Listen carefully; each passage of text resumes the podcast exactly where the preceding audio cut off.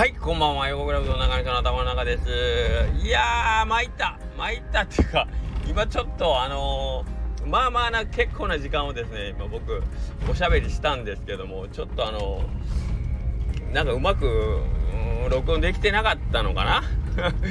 できてなかったのかな？なんかもう全部消えちゃいましたんでもう一回同じテンションで喋ります。それはそれはちょっと難しいけどいやいいんですよ。はいえーと僕ね最近あのー、なんていうかなちょっと SNS えっ、ー、と Twitter まあ TwitterX X もえっ、とスタイフもインスタもちょっとなかなかこうあの手に取ってゆっくり眺めてる時間がなくてですねあのおツイッターに関しても返信とかちょっとおろそかになってたり、あのー、スタイフでも言わねえかんこと言ってなかったりとか、いろいろあって、なんか、ああ、次の日なんて、あ、あれ言ってないわとか、これ返信してないわっていうのが結構抜けがあったりして、あの、ちょっとそれは僕、いろんな人に無視してるみたいになってるかもしれんけど、申し訳ないなと思いながらすいません。なんかちょっと最近すごい抜け抜けになっててその中の1個が僕日曜日あのー、佐藤さんご夫妻が来てくれてて僕それスタイフで言わねかんわってうわ今日来てくれてて。であの時もうわっと思ったのに結局言えてなくてすいません。遅くなってて。であの時も大体あのー、最近ねあのー、最近というか僕のお店ってのれんあのカウンターの上にのれんがかかってて僕がうどん売ってるその作業台からはなかなか来てる人の顔が見えないから大体体つきとか服装とかでああの人来たなとかっていうのを判断しててえー、っと確信持てないままあのー、多分あの人やろうなと思ってるんですけどちょっとその土日とかの立て込んでる時にえー、っとちょっと僕最近見逃すことが多くなっててこれ年のせいなのかななんかわかんないですけどえっと佐藤さんとあの奥様が来られたの僕全然気がついなくて。で後でスタッフに「あガモさん来られてますよ」って言って「うわっ!そうほんまやと思って。えっ、ー、と挨拶行こうと思ったんですけどなかなかちょっとあの行く間もなくて。でそのままあの 帰らせてしまうという非常に非常にちょっともう失礼なことをしてしまったんですけど。でそのこと謝らねえかんなと思って。そんでその日の夜のスタイフはなんか僕ゆもうしっかり失念してたよね。そそこも触れずに行ってしまってね。申し訳なかったなと思って。すいませんでした。じゃあ次の日の朝 小金さん小金製麺所の木梨さんに行ってくれてたんですけどね。佐藤さんいてくれてた？いてくれてたっていうのもなんか変やな。まあ行かれてたんですけどその小金さん行かれた後にあのうちの店の前の自販機でジュースを買うっていう。佐藤さんももうもう面白い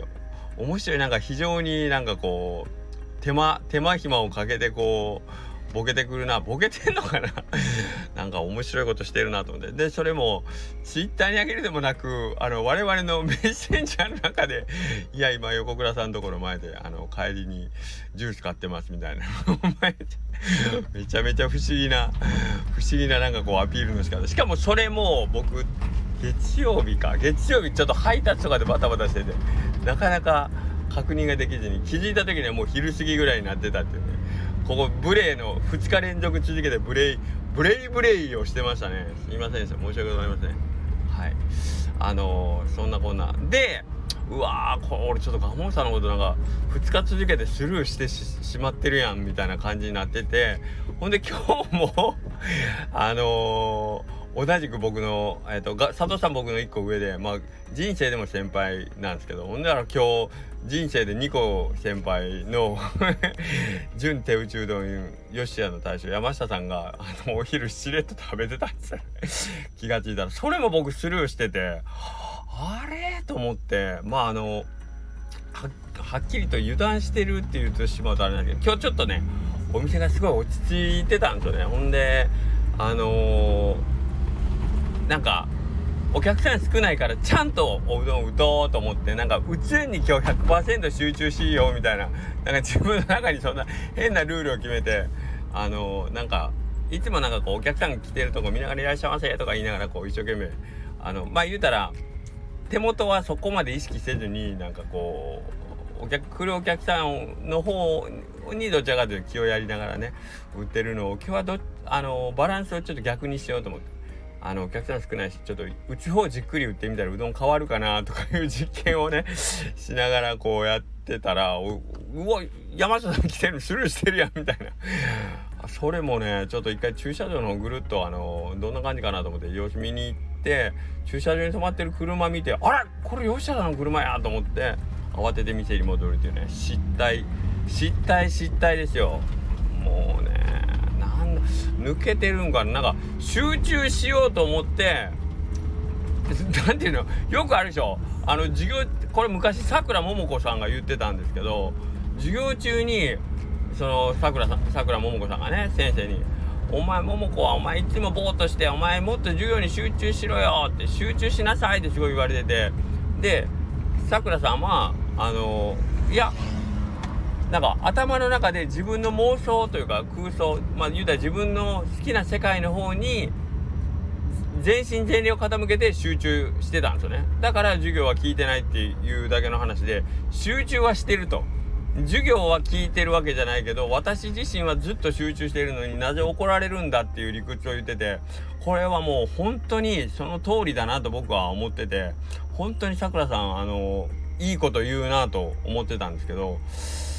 ね。だって先生集中しなさいって言うけどいや私集中してるんですけど自分の好きなことにっていう100%気持ちそっち持っていってるんですけどみたいな感じやけど先生からしたらまあ先生は授業に集中しなさいってことなんやけどね。うんなんかああ何やったっけ？言い方はちょっと違うかもしれない。あのさくらさんはいつもぼーっとしてるみたいな言われ方をしたんかな？先生に。ぼーっとしてないよ私頭の中ではすごい自分の好きなこと一生懸命考えてるんだよって言って心の中で反論してたっていう時聞いて本当だ本当だと思って、うん、それを聞いて納得したなっていうのをすごい思い出しましたけど旗から見たら僕もなんかお客さんに対してもっと集中しろよと思ってたから今日はちょっとなんかうどんに向かって集中してたなというのをちょっと思い出したなっていう話です。すいません。はい。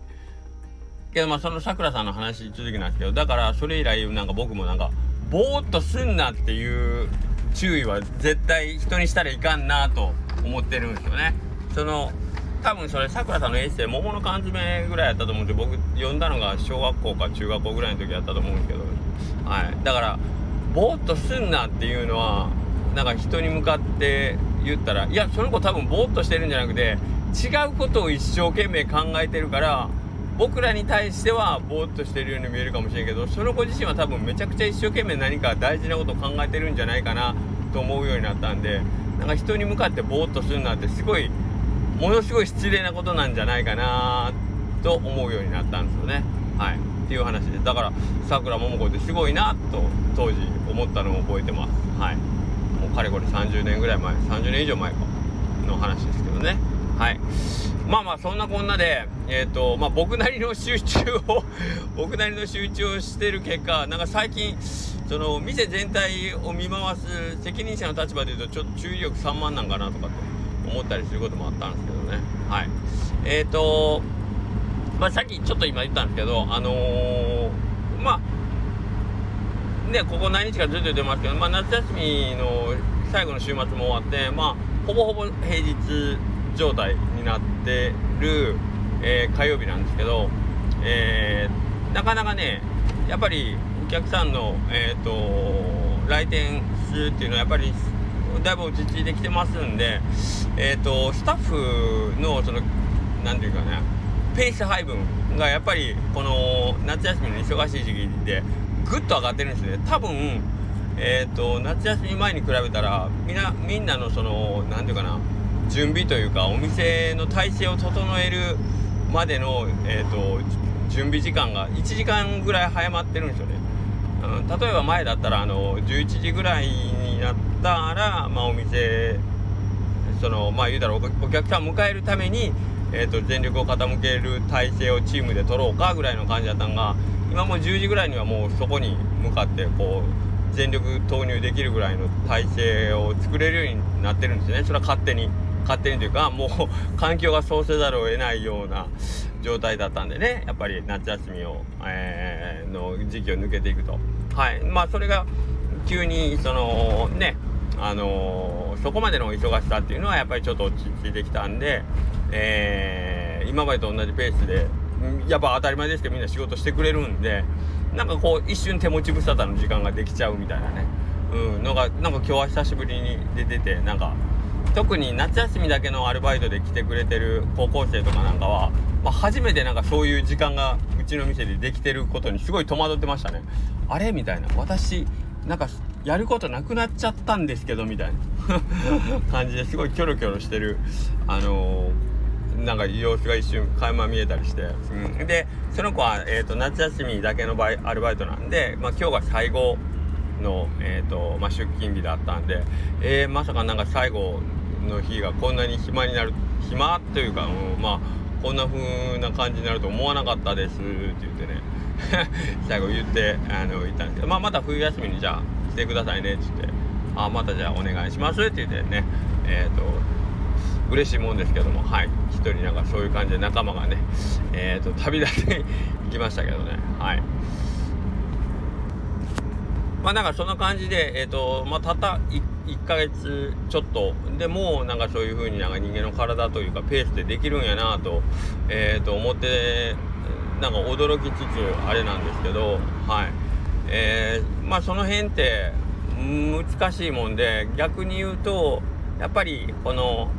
せっかく今ねえーとまあ、このペースで仕事しようと、まあ、お店にとってはちょっとありがたいことじゃないですか。何でもこう手早く準備を終わらせてくれてっていうのがあのできてる状態がまだねえ、ー、とお店のペースがスローダウンするとやっぱりみんなのペースというか、えーと、やっぱ気持ちの部分でもやっぱりそっちの方に慣れていってしまうっていうところがねなかなかあのー、現場を仕切る人間としてはなんか難しい 難しいというか悩ましいというかね。じゃあ今度はどうやって、えーと、みんなにこうプレッシャーというか、えーとまあ、気を緩めることなく仕事してもらおうかなみたいなのを 考えていかんといかんなみたいなね、えー、感じで今日は、え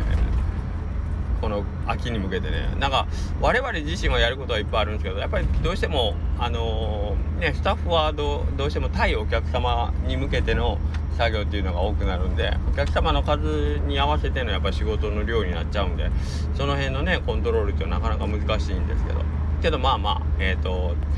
ちょっと次の冬に向けての準備というかねをしていかんといかんなというのをちょっと思ったところです。まあそんなわけで結局えっ、ー、とさっき喋って消えてしまった放送内容とは全く違うことを喋って 喋ってしまいましたけれども。ああそうやそうやあと大事なこと言い忘れた。えっ、ー、と集中力というかあの僕よりあのさっきね一つ年上のサトシさんと2つ年上の山下さんの話しましたけど僕よりだいぶ年上のあの小金製麺所の 須崎さん本日もあの差し入れをたくさん持ってきていただきましてですね。ありがたい。最近その X の方にもあげましたけど横倉がうどんにの匂いがするお客さんがあの小金さんに行くと小金の大将がうちの方に貢ぎ物を持ってくるというよくわかんないシステムが 出来上がってて。須崎さんがうちのうちの閉店間際に「今日もありがとうございました」っていうよくわからない挨拶とともに手土産を持ってくるっていうなんか変なシステムができてますんで。あのくれぐれもあの皆さんあの小金さんに行く時は横倉関係者じゃないよっていう雰囲気であの ぜひぜひあのお邪魔してください。じゃないとあの須崎さんがどんどんうちにいろんなものを貢ぐようになってくるんでね。はいよろしくお願いします。はいまあそんなわけでえっ、ー、と横倉うどんの8月の営業日は明日が最後になってますんでもしよかったらまた明日最後えっ、ー、とまあ8月の食べ納めに 来ていただけるとありがたいかなと思いますんで。はいまたよろしくお願いします。失礼します。